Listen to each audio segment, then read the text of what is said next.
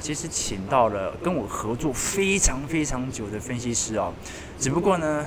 我也不知道他现在人在哪里哦，人还没到啊。反正我自己就先开始了，所以观众朋友什么样的问题啊？我们提早啊，先来做一些交流，好不好？你有什么样的问题，我们做一些交流哦。今天早上哦，我们聊了对于科技股的一个状态，我自己的一个操作策略啊，是偏向于目前从基本面的角度来看的话，是非常非常往复苏好的一个阶段来做一些推移的哦。那从实体的一个科技股的一个下跌角度来看的话，基本上就是逢高做的修正，那因为基本面有支撑，所以这一次的修正啊，超过了十趴之后，我个人认为啊，是时候我们来进行科技股的一些承接了。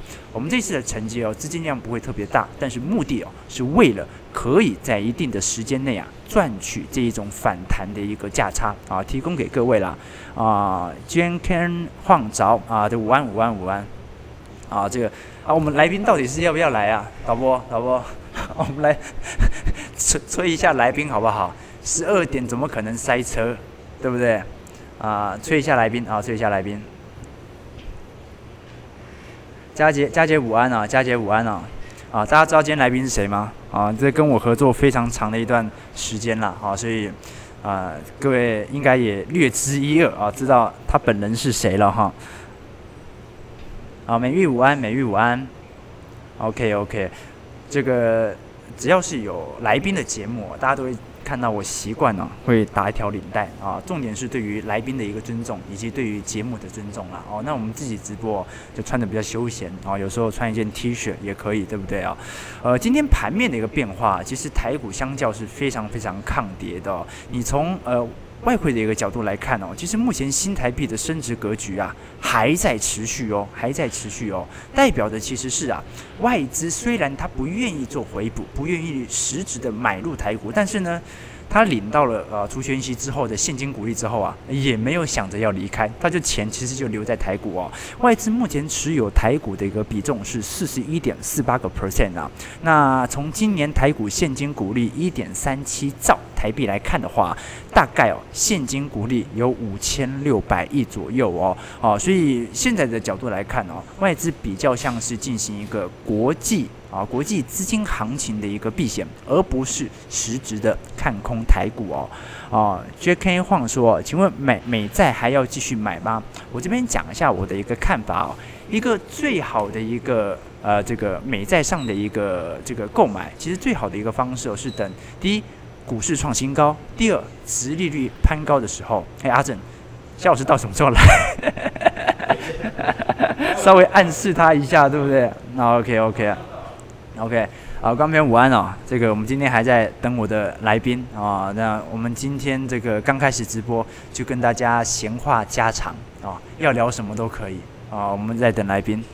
OK，好，刚才讲到美债的一个部分，对不对啊？其实从美债的一个角度来看啊，我个人就会认为啊，呃。第一个，殖利率要上弯；第二个是股市要创新高。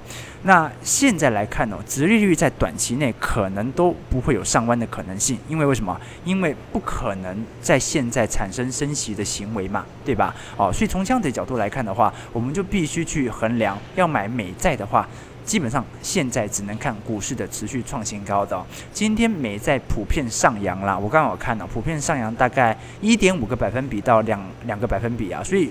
你就很清楚嘛，景气避险要怎么用？基本上你想要进行股这个股市进行大幅度回落，最好的方式就是什么？买美债嘛，啊，买美债哦，这是最简单的方式哦。你说美债因为殖利率的一个调低啊，它的配息其实不像以往这么高了，那怎么办呢？那我告诉各位啊，那就放弃它的配息吧。我们进行在股市高点的美债上的一个购买啊，最主要的一个用意就是进行避险。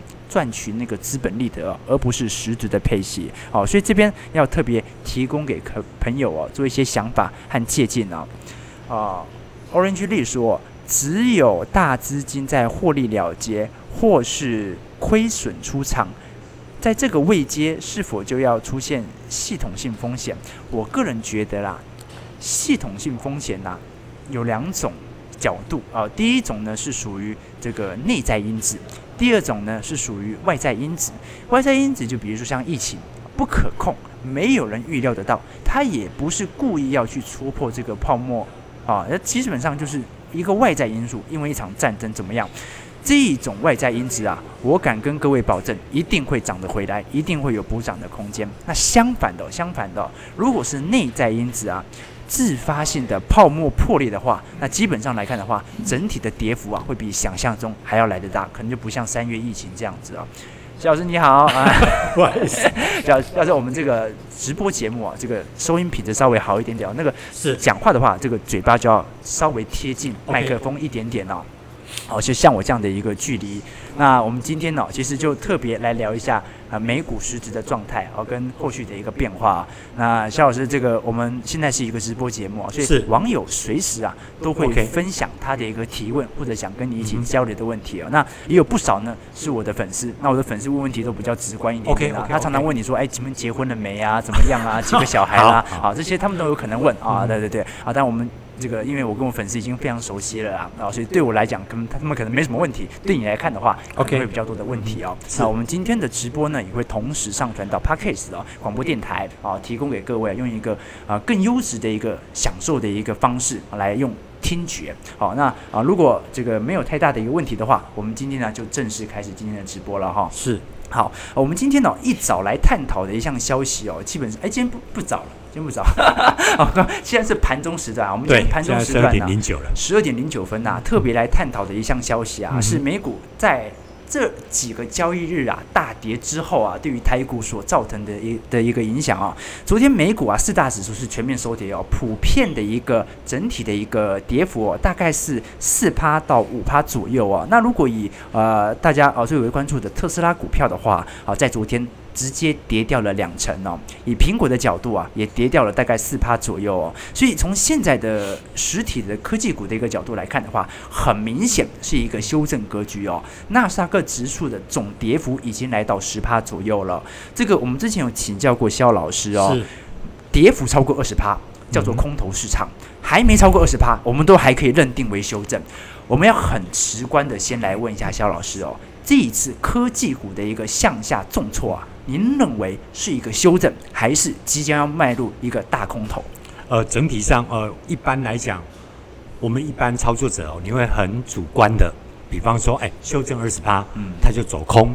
呃，可是我特别，呃，因为昨天特斯拉大跌，那股价单日跌了八十八块，跌幅二十一，二十一趴。可是各位，你可能忽略了一个重点，我们讲技术分析，其实除了从价格的高低之外，你可以去观察它的量价结构变化。是特斯拉，光是在过去这六个月，大家都忽略了一个最重要一件事哦，就是说，特斯拉在六个月前，那么呢，它的呃股价当时在八十块，是短短六个月从八十块暴涨到五百，所以你觉得这本身就是一个泡沫空间？它暴涨到五百，嗯，就是说它在极短的时间之内，股价涨了五倍，不是五成哦，嗯。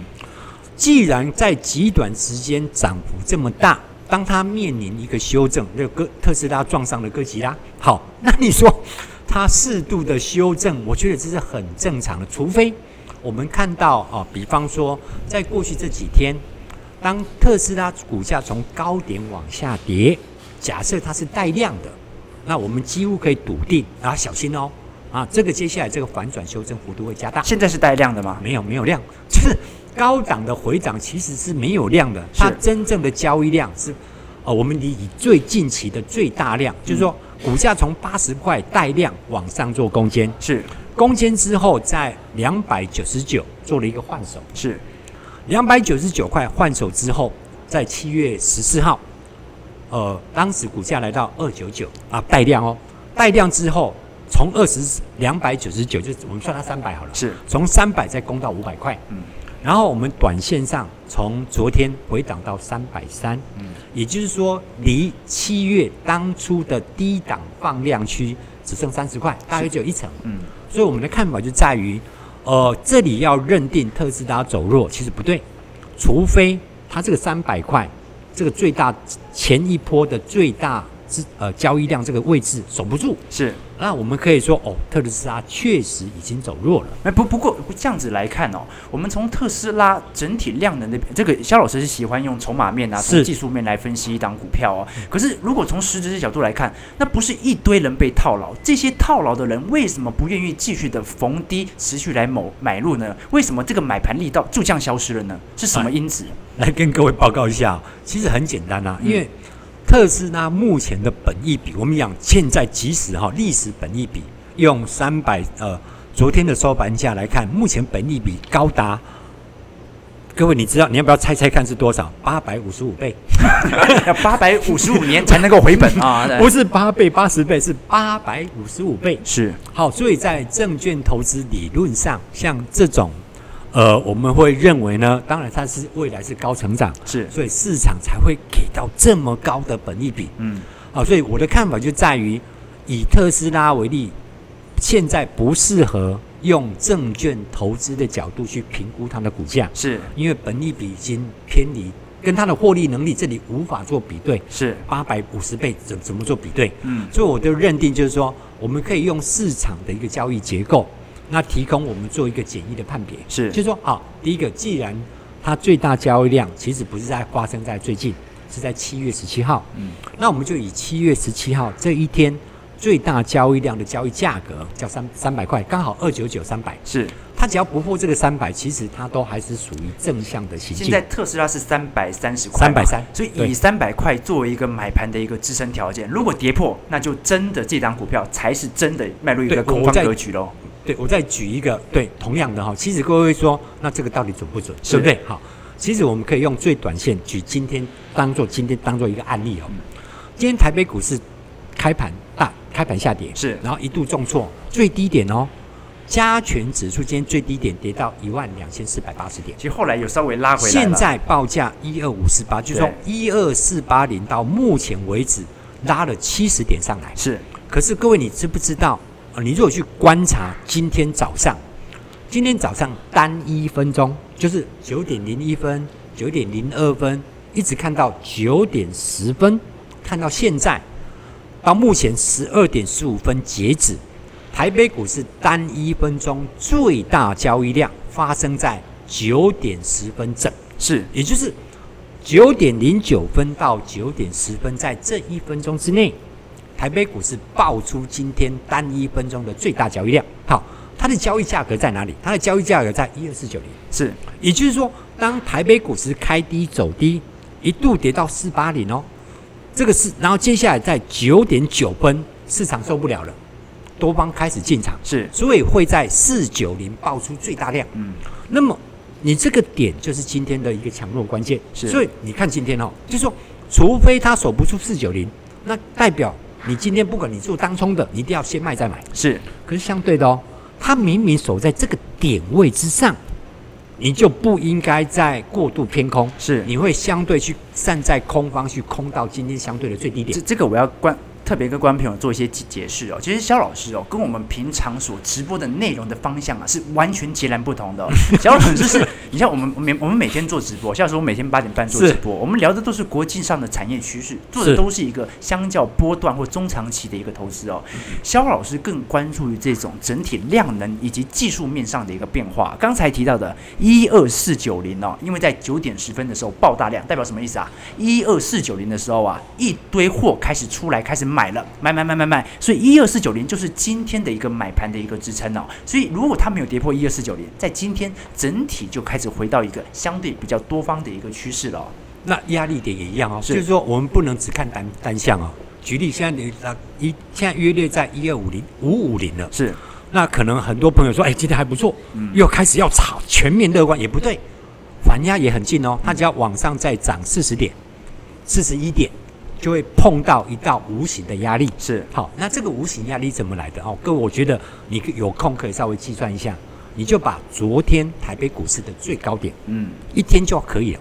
把昨日的最高点加上今天台北股市到目前截止最低，它在四八零，是，所以你可以换算出台股这里呢会从四九零涨到哪里？涨到一二五九一，是，也就是说，当它真的挑往上来挑战这个五九一，你就要适度踩刹车喽，嗯，因为这里它会碰到一道无形的压力，就产生了，也就是说，我在四九零这里推升的，当它接近一二五九一，无形中你会觉得，哎，奇怪。怎么压力越来越重，越来越重？因为市场的成本会落入这个区间。不过，肖老师，这个是从一个相较技术或者筹码角度啊，就看当日的一个量能的一个走向哦。我这边要问一下肖老师哦，对于宏观经济或者像整体市场的一个氛围，我们刚才特别是聊特斯拉，我们刚才是特别只聊台股哦。对。可是目前全球市场的焦点呢、啊，其实不止特斯拉，而是整体美股科技股啊带头的一个领跌。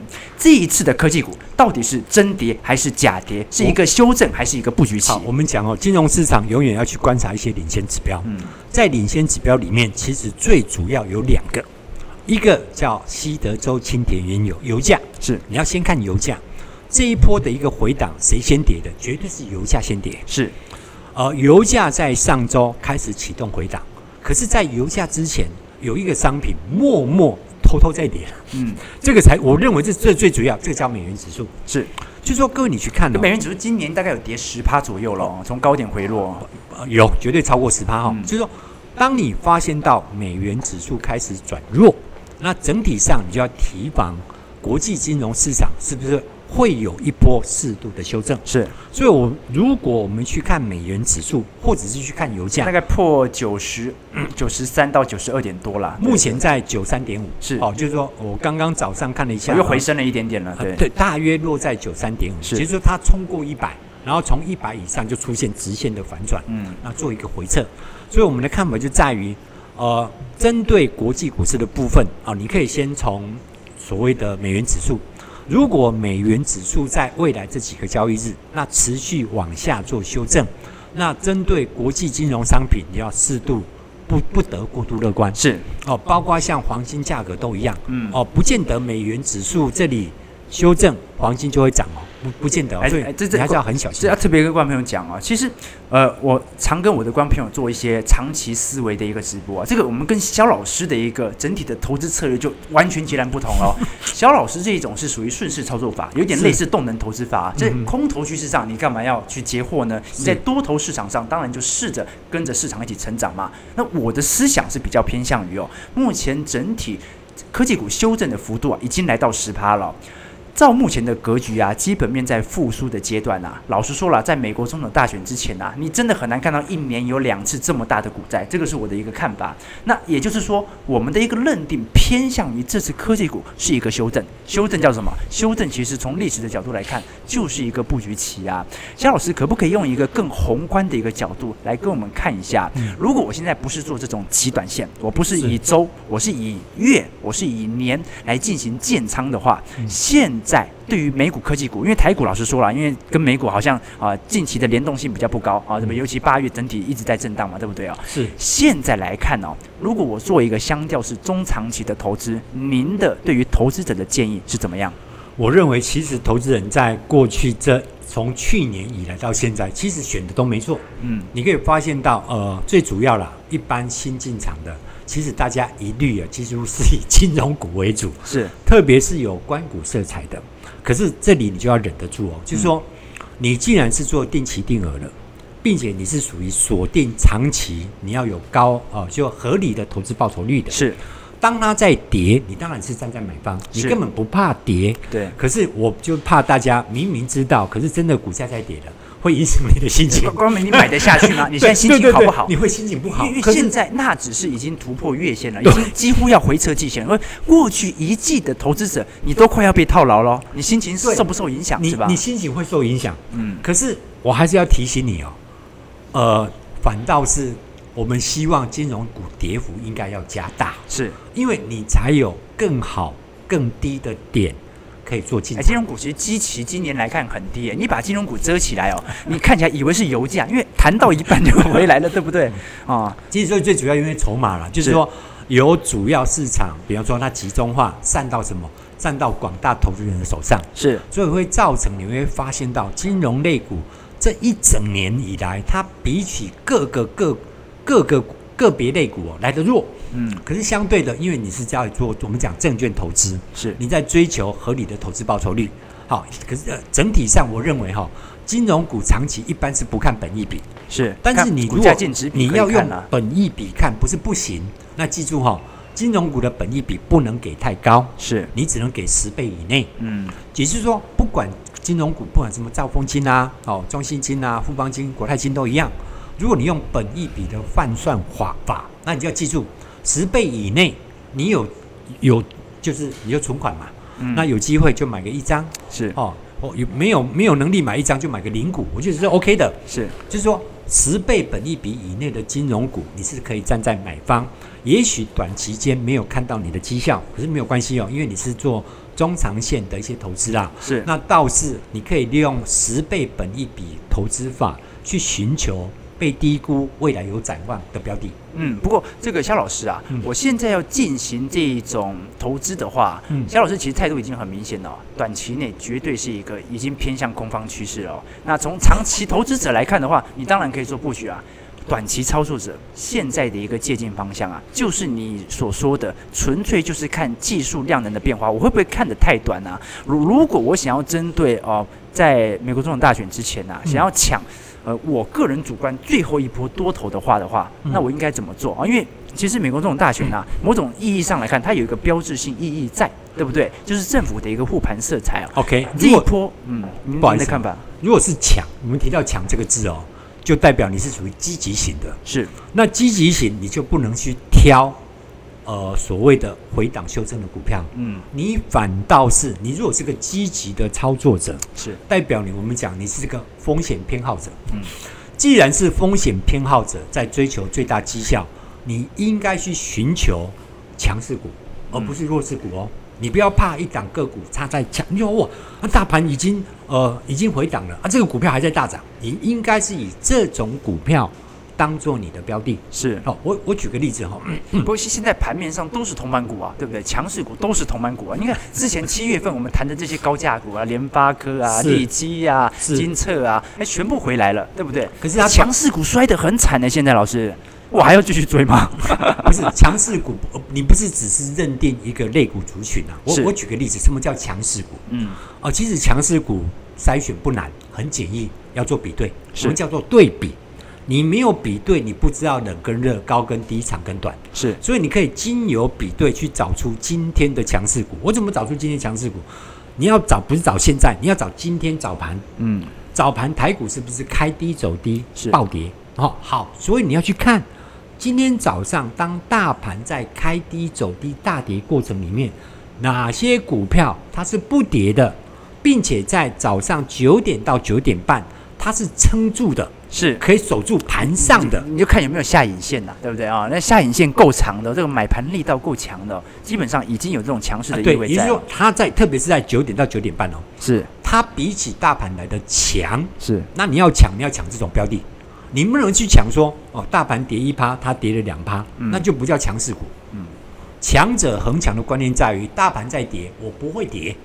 像这种个股，在接下来的盘中跟尾盘，它都会表态。这这个我之前听这个以前的五七七钱报的主持人大 K 哦，他也提过，他说他这一招叫做一秒选股法。怎么叫一秒选股法？就是等道琼啊，在前一天崩盘，台股也大跌的，跟跌大跌的时候，你就去看那个涨停板的加速有哪一些股票，你就直接当天就来做买进，没有错，能够挂单，能够买就买得到。为什么呢？因为它有强力的一个买盘支撑哦。对，但我好奇啊，是这个买盘支撑。为为什么有主力要去做这件事情？为什么要在整体有已经有一种系统性风险的时候，他要去尽可能的去买到这些货？主力进场其实只有两个论点，嗯，哦，嗯，第一个就是他对该该该标的，他该该标的未来他非常有信心，比方说他有新产品，比方说他接了新订单，嗯之类的，他充满了信心，所以他不怕。他不怕大盘再跌，这是条件一，就这种情况会表现比大盘来的强。条件二不是这个原因，条件二是什么？因为他走不了。嗯，条件二就是因为大盘急跌，他来不及走，他不能不撑。我们的货很多，对，继续不能不撑。所以有两种情况不同哦，就是说呃，针对个股，其实它是不同的。你要去看，一种是未来的展望，所以它不会跌；是一种是因为主要力量通通大家在里面，嗯不能跌，是它跌怎么会形成溃散？嗯所以它就会撑住。那不管哪一种情况，只要在大盘大跌的过程里面可以有手的，其实在短线上都会表现比起各个类股、个别股会来得强。嗯，哎，可是老师这边讲的是从个股的一个买盘的力量来做变化、哦。对对对对我们之前也看到台股好多次的打底哦，都拉了一根很长的下影线。嗯、这种思想也可以套用在大盘嘛？哦，等于是哦，这个台股啊进行一定大幅度的修正之后呢，大量的买盘力道开始回来。可是我看最近的昨天，尤其是昨天的纳指哦，它前上周四、上周五的下跌啊，都是有下影线的哦，啊，长长的下影线哦。昨天是垂直线哦，昨天是真的跌下来哦，所以您的看法对于整体国际环境的一个看法的话，是会偏向哪一个方面？第一个，我的看法其实很简单，我都利用在技术分析里面，我会做个别比对。嗯，所谓的比对就是说，我会去比较哦，比方说台北股市本波段最高点叫一万三千零三十一点，是。那这一天呢是在台股的七月二十八号，我会把这一天当做基准点，嗯，然后把所有重大指数。或个股这一天当做一个基准的比对点，因为那一天是台股最高点嘛。是好，比方说，我把台北股市、把呃上证指数、把纳斯达克、把费半、把道琼，是这一天放作基准点，那开始观察，一直到现在，各位你知不知道涨幅第一名的是谁吗？涨幅第一名的叫纳斯达克。对，涨幅是第一名的，就是说我们拿一三零三一七月二十八看到今天去看。它的涨跌幅度哦，涨幅排第一的叫纳斯达克，排第二叫道琼，第三叫上证，反倒是到昨天为止表现最差的是加权。嗯，加权到昨天截止是跌两个百分点。嗯，可是呢，你如果到昨天截止，纳斯达克还涨了七个百分点。你如果从最高点起算。修正最大的是谁？纳斯达克为什么？因为它涨最多。萧老师，您这样的看法，到底是台股有它的补涨空间，还是纳指必须回来修正？哎，这是两种不同的思考策略。当然是纳指必须回来修正。第一个，你偏离太远。是我们经常讲，因为你的在短期间，从七月份的各位，七月底几乎就只有一个月，是不到一个半月，一个半月里面，你纳斯达克暴涨。暴涨超过十四个百分点，嗯，那你涨短期间涨幅这么大，短线不需要修正吗？嗯，需要。你不就好像是，呃，我举个例子哦，我们比方说，各位你在练拳击好了，是你拳击你在打一个沙包，你的手一定是不是缩回来才有可能出拳？嗯，你每一次要出新的拳之前，这个拳头要不要缩回来？是，你不缩回来，你怎么出拳？你没有办法。所以我们讲波动式行进。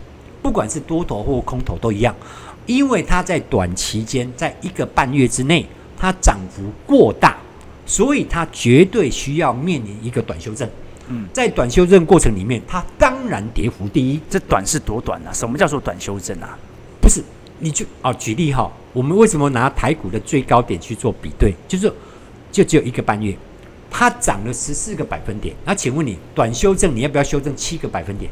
合情合理啊！对对对，你哎、欸，现在修正十个百分点呢，那会不会修正过头啊？不会啊、呃。第一个哈，我的看法就在于，第一个，因为台股原本是跌两趴，是你加上今天一度跌了一趴，台北股市从最高点以来是跌三趴，嗯，它只有仅仅跌三趴。请问你能要求今天台北股市要跌多少吗？不行，嗯，因为全球金融商品其实都是联动的，它是联动，只是偶尔它的联动的标的会不同，就是说你会发现到。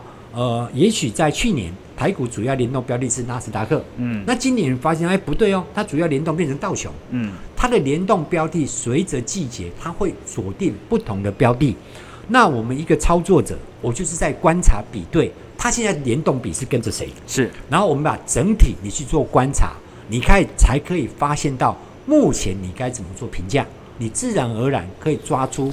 合理，它的一个修正的低点跟高点。对，萧老师，我这边还是想哦，针对您目前呢、啊，对，如果我撇开这种，因为你说啊，要当日直接来估计这个量能的变化，可能有些上班族来不及做操作。是，如果我现在是波段投资者，以台股的标的作为一个主要方向的话，嗯、我现在建议的操作策略应该是怎么样的？我认为呢哈，其实大致上比较简易，就最保守型的哈，我们分成非常保守跟一般保守两种。是是是。如果是非常保守，其实真的也不用挑了。嗯。你也没有挑错，就是金融股。是。然后加上金融股表现又不佳，基期很低嘛，又不佳，特别是它表现不佳。它如果表现很好，当然我们就剔除了。嗯。因为它又表现不佳，所以那种非常保守型的，我认为呢，你就锁定，呃，所谓的。大型的金控类股或有关股色彩的，那你做定期定额是非常好的投资标的。没那么保守嘞。如果没有那么保守，我们认为呢，保守中带着积极挑战的，那主要还是两个族群。嗯，一个应该以生计，第二个应该以风电，嗯，就是以政策当做一个表率，以政策所锁定的标的股。那么呢，去寻求未来展望积极成长。肖老师讲的是太阳能跟风电产业哦，啊，呃、没有没有，我不哦，理论上太阳能我比较保守。哦，对对对对，我认为风电的机会会来的比较大，是。因为太阳能毕竟你要看一个东西，看报价，是，也就是说，如果我的产出、我的制造成本，呃，跟大报价是一样的，嗯，或不小心低于报价，是，就是我产出的价格。高于市场的起始报价是，呃，纵使这个产业再好，你都要小心，因为公司不会有获利。嗯，因为我的价格假设一块钱，问题是市场的零售价一呃八毛是，那请问我这个企业怎么办？嗯、就是亏损。是，纵使有补贴，那都不是长久之计。所以太阳能虽然看起来不错，可是我认为证券投资要稍缓，不要急。嗯、哦。反倒是可以把一些重心放在风电的基建上面。哦，当然现在大家主要讲到风电，呃，比方说永冠、世纪钢、是上尾，哦，这些其实还有许多大家忽略的，是哦，像是呃台船，哦台船，这都是很好的标的啊。嗯、就是说，你可以针对政府主要在推动这些企业去寻求市场还没有发现的这些标的股。可是它是里面的一环，是，那你也笃定它的获利能力是稳定的，是。我觉得这些都是不错，未来你的选项之一。哎，不，不过小老师，您刚才啊，对于大盘的一个角度是相较比较弱势一点点的。可是您对于个股的角度又认为是一个布局期。那我们现在哦，到底是一个保持着哎，我要准备捡便宜、捡这些基本面良好的这种有政府面支撑的股票，还是说我应该是等观望，等整体的大盘已经落底之后，我再来进行布局？这里要分成两种。就刚刚好你提到的，第一个你要先问你自己。你是属于哪一种投资人？嗯，一种是你是风险偏好，一种是风险厌恶，就是我是无法承受风险的。其实你也没得选，你就是金融股，大跌你就增加你的买进数量，啊，上涨你就观望。那如果小跌，你那个酌量买进，你是保险型，你没有办法承受风险的。是。另外一种，你是积极的，你是年轻人。我觉得年轻人本来就应该要展现很积极，因为你可以输。为什么？你的时间还很长。我很保守呢。为什么？你除外，你除外。我认为年轻人是因为你，你可以去尝试，不要怕善败者终胜，不要怕错。错了，我们去检讨，我们错在哪里？经由每一次的错误，你会一次比一次成长。所以呢，你如果是积极型的，应该针对。强势股去做布局，是。设好你所能容忍的最大亏损，嗯，那去针对强势股做做切入，你才可以看到你最大的一个机会。这个这个有网友询问肖老师一个问题哦，是，是关乎于哦，目前来看的话，其实今年呢、啊、外资仍然卖了台股有六千亿哦，那台股卖呃这个外资卖了这么多，完全没有回补的状况。可是从新台币的升值格局角度来看，好像。也还在升值格局当中啊，所以外资第一个第一个问题是到底回不回补？第二个呢是如果外资都没有回补，那为什么新台币一直保持在一个升值格局呢？夏老师你的看法？各位你忘了哈，其实不是只有外资哎，大家提到只说的汇率，汇率不是只有外资哎，包括台商本身会回款，在国内做重大投资，这个你它不叫外资嘛？我是国外的过去的一些收益。那从国外再转为国外是美金，转回来台湾是不是要转为？我要我比方说，我们举例哈，像是呃去年年底跟今年年初，比方说像六二六九的台剧，其实很多啦。嗯，他在高雄投资了一百亿，那这一百亿哪里来？当然不是从台湾变出来，是他从大陆从海外的资产美元换成台币汇回，新台币的升值其实代表的是海外的资金汇回回流，不是只是。证券市场的买卖的外资是，因为我们一般看就是看这个外资。那如果假设新台币的升值跟外资没有这么大的一个相关性，那外资现在又不回补，从头到尾哦，其实从八千五百点到万一的时候，外资回补的金额都不大，一直到六月份才勉强回补，七八月都是继续卖。我觉得其实到到年底都不会补啊，有这么惨吗？不是这么惨啊。第一个，我认为一个呃，我们讲 QF 哈，就是非。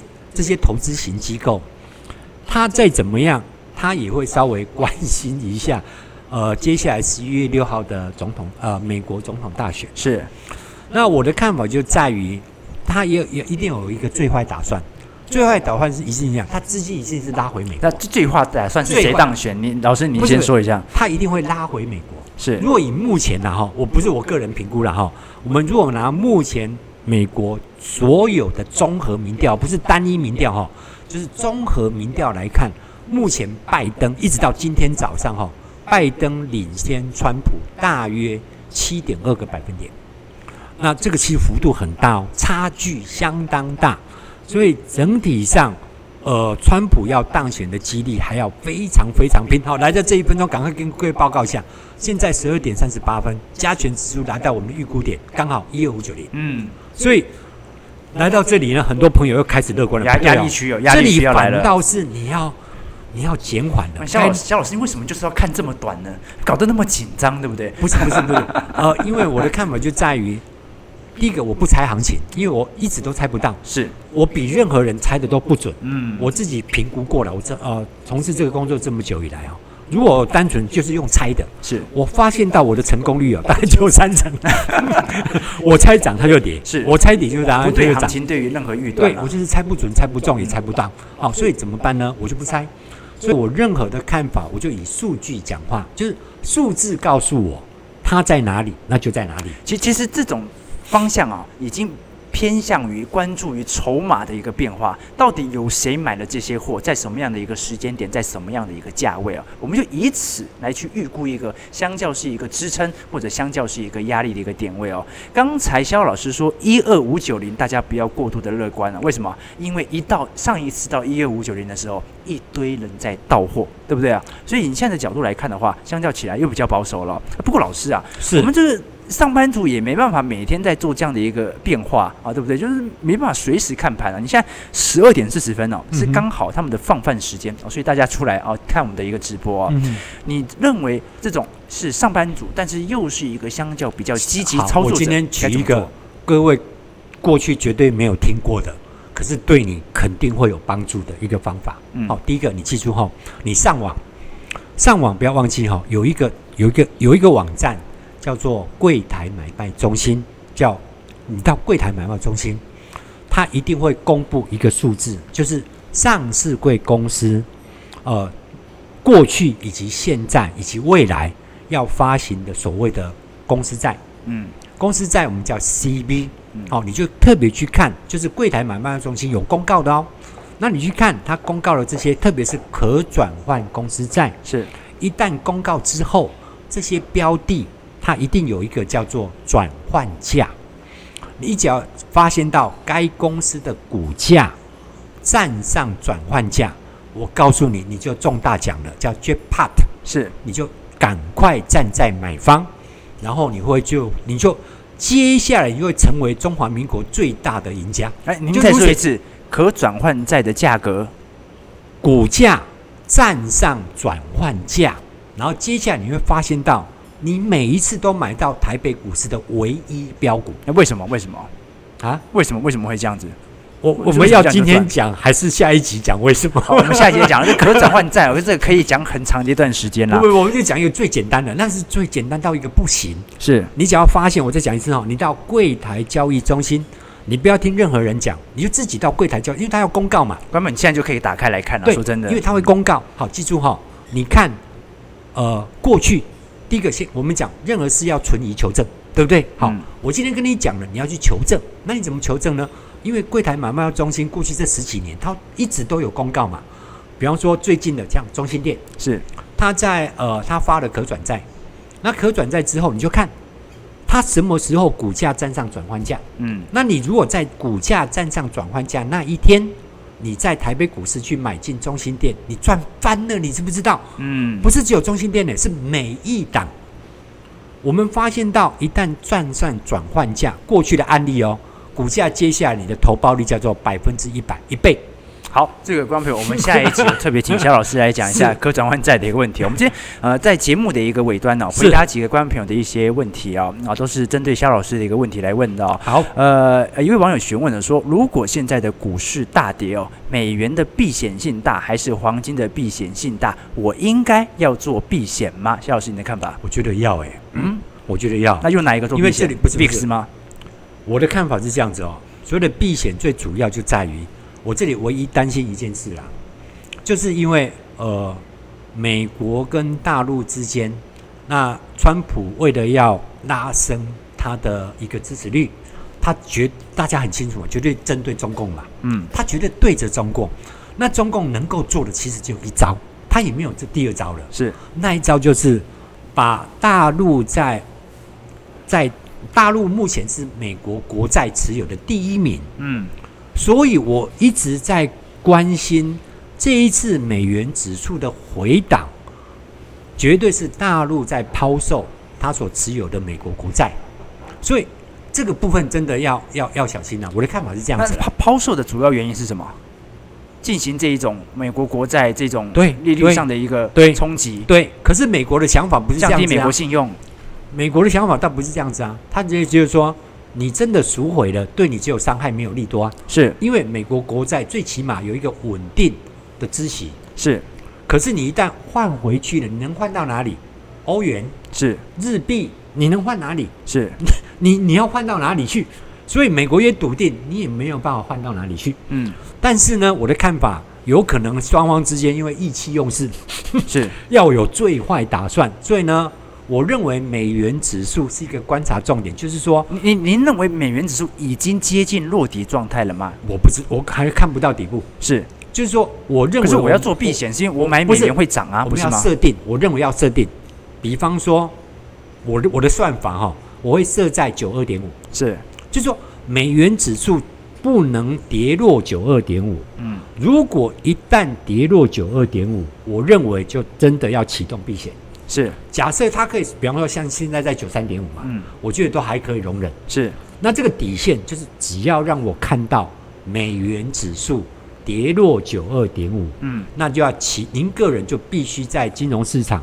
就要做一些避险的动作，是。那所谓的避险，你也没得避，你能避到哪里？哎，你要避美元贬值这些，那只能买黄金嘞，因为哦不对，市市场市场上能够避险的美元已经很能够避险了。怎么做？是。那万一我请问你，是如果两者同步都回档怎么办？你这个险根本没避到。是我只能告诉你，你想避，结果根本没有如你的预期。那我该怎么办？我要怎么避险？那就糟糕了。我跟各位报告，我们经常讲金融经济市场里面。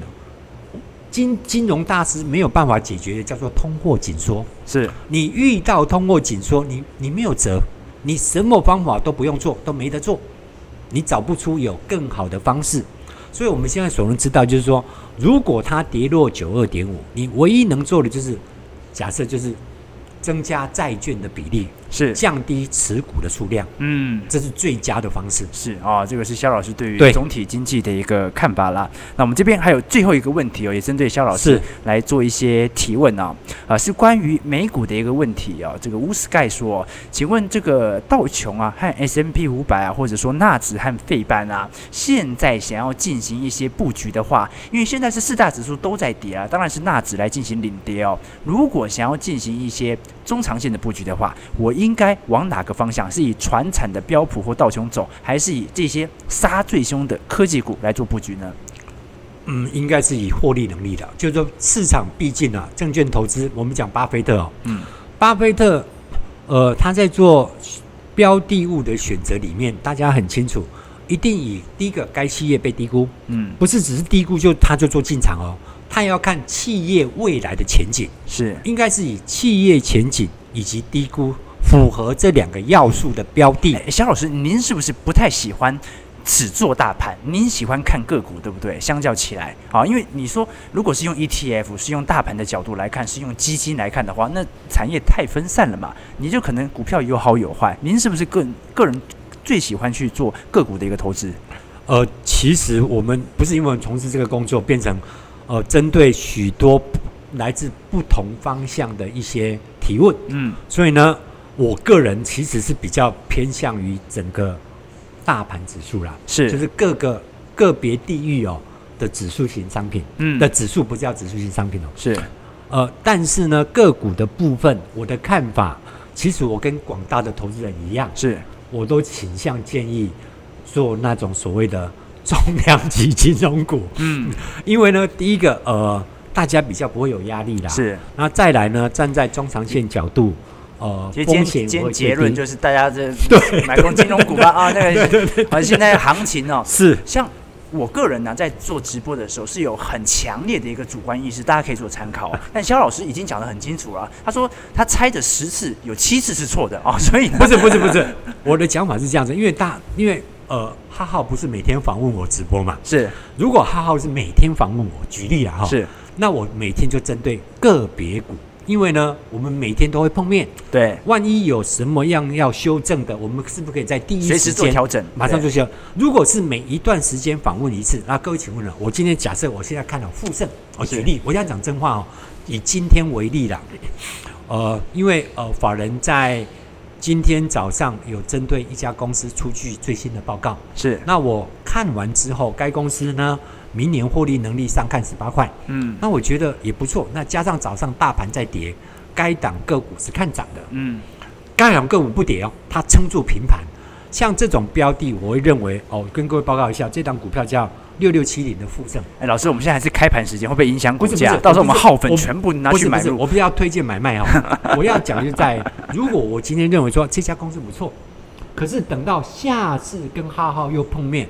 有可能是过了两个月了，是股价可能涨了一波又破底，是。那请问，我一定被被被批评到乱七八糟，嗯。所以整体上我的看法哈，我会尽量倾向不谈个别股，是因为不知道下一次什么时候才会谈到，是是是。那可能股价有又发生了非常多种变，呃换呃面向的一些变化，是。所以我比较呃着重在整个指数的一些。观察以及判断、嗯、啊，今天这个直播相较比较赶一点点了。我们直播 一开始也是这个肖老师哦，稍微赶一点点时间呢，所以稍微来的比较晚了。那我们今天呢，也稍微把时间稍微延长一两下，补偿给各位这样的一个时间呢。不过我们今天其实跟肖老师探讨的一个不同的角度啊，我今天特别请肖老师来聊，就是我们之前其实邀过很多个理财达人、投资达人来哦，那都是针对这种价值型的投资来做一些预判，也对于总体经济的市场有自己的主观想法。是肖老师，其实呃，我们跟着他做课程做很久了。其实肖老师相较起来啊，第一个啊，是因为我们见面时间不多了。那第二点呢，是，是做于。对这种行情上的预判，的确相较起来哦，是要比较做更多的一个宏观分析的哦。我们着重在赚这种资本利得的话，当然呢是从筹码面和技术面来作为一个辅助啊。所以这个各种的一个判断方式啊，都供各位来做一些参考了。好，肖老师，我们在节目的尾声啊，是呃，现在的一个整体的盘面是收在一二六零一哦。对，哎。开始有一点突破了哈，没有没有，这边不可能会突破。刚才是刚才是五九零，一二五九零作为一个压力线，很难，是很难。来到这里呢，就好像是我们刚刚讲，多方在四九零，所以最低点有到四八零，是。那压力在五九一，对，刚刚到六零一，是。我还是提醒大家，这个点。压力很重，操作就像作战，你还是要照着呃你的原本数字在哪里，是。那依照这个数字去做评比，除非怎么样呢？除非呃，因为现在时间还早，现在只有十二点五十一到一点半还有四十分钟，是。除非台股一直到今天收盘哦，它能够有效防守住五九一，嗯。啊，否则这个点呢，呃，应该适度早上你很热络的。这个点就适度稍微要放缓了。这个我们还有接下来还有四十分钟啊，让各位去检验一下。我们节目啊，今天到这边呢，跟肖老师哦，其实肖老肖肖老师啊，就是想跟各位聊聊看哦。哦，这对于这种相较比较短线、相较比较技术分析、相较比较筹码分析，他们的角度是用什么样的一个方式来看待这个市场哦？哦，所以对于肖老师的一个见解啊，有更多的一个想法啊，上网搜寻一下啊，肖佑民啊三个字，你都会很容易联络到肖老师的这个参加的一个会员制度啦。那当然了，不要讲会员，哦，不要讲会员啊，这个肖老师是分析师嘛，分析师做生意光明正大，但是呢，我个人觉得啊，啊，如果对他有兴趣的话，那当然可以参考一下他过去的一个作品，作为一些参考和借鉴哦。那相较啊，你比较喜欢做基本面的话，那肖老师也讲得很直白了。买金融股是吧？呃，金融股啊，记得啊，是基本面良好，但是基期相较比较低的金融股，来供各位做参考。基本面不好也不行的，我们做长线投资的基本面还是要有一定的一个要求啦。那就感谢各位今天的一个参与啊，希望下次有机会啊，我们特别啊，再针对盘面的变化来跟夏老师来做一些请教。夏老师，谢谢你，啊、谢谢各位，谢谢谢谢，谢谢各位，好，就下次再见了，拜拜。拜拜。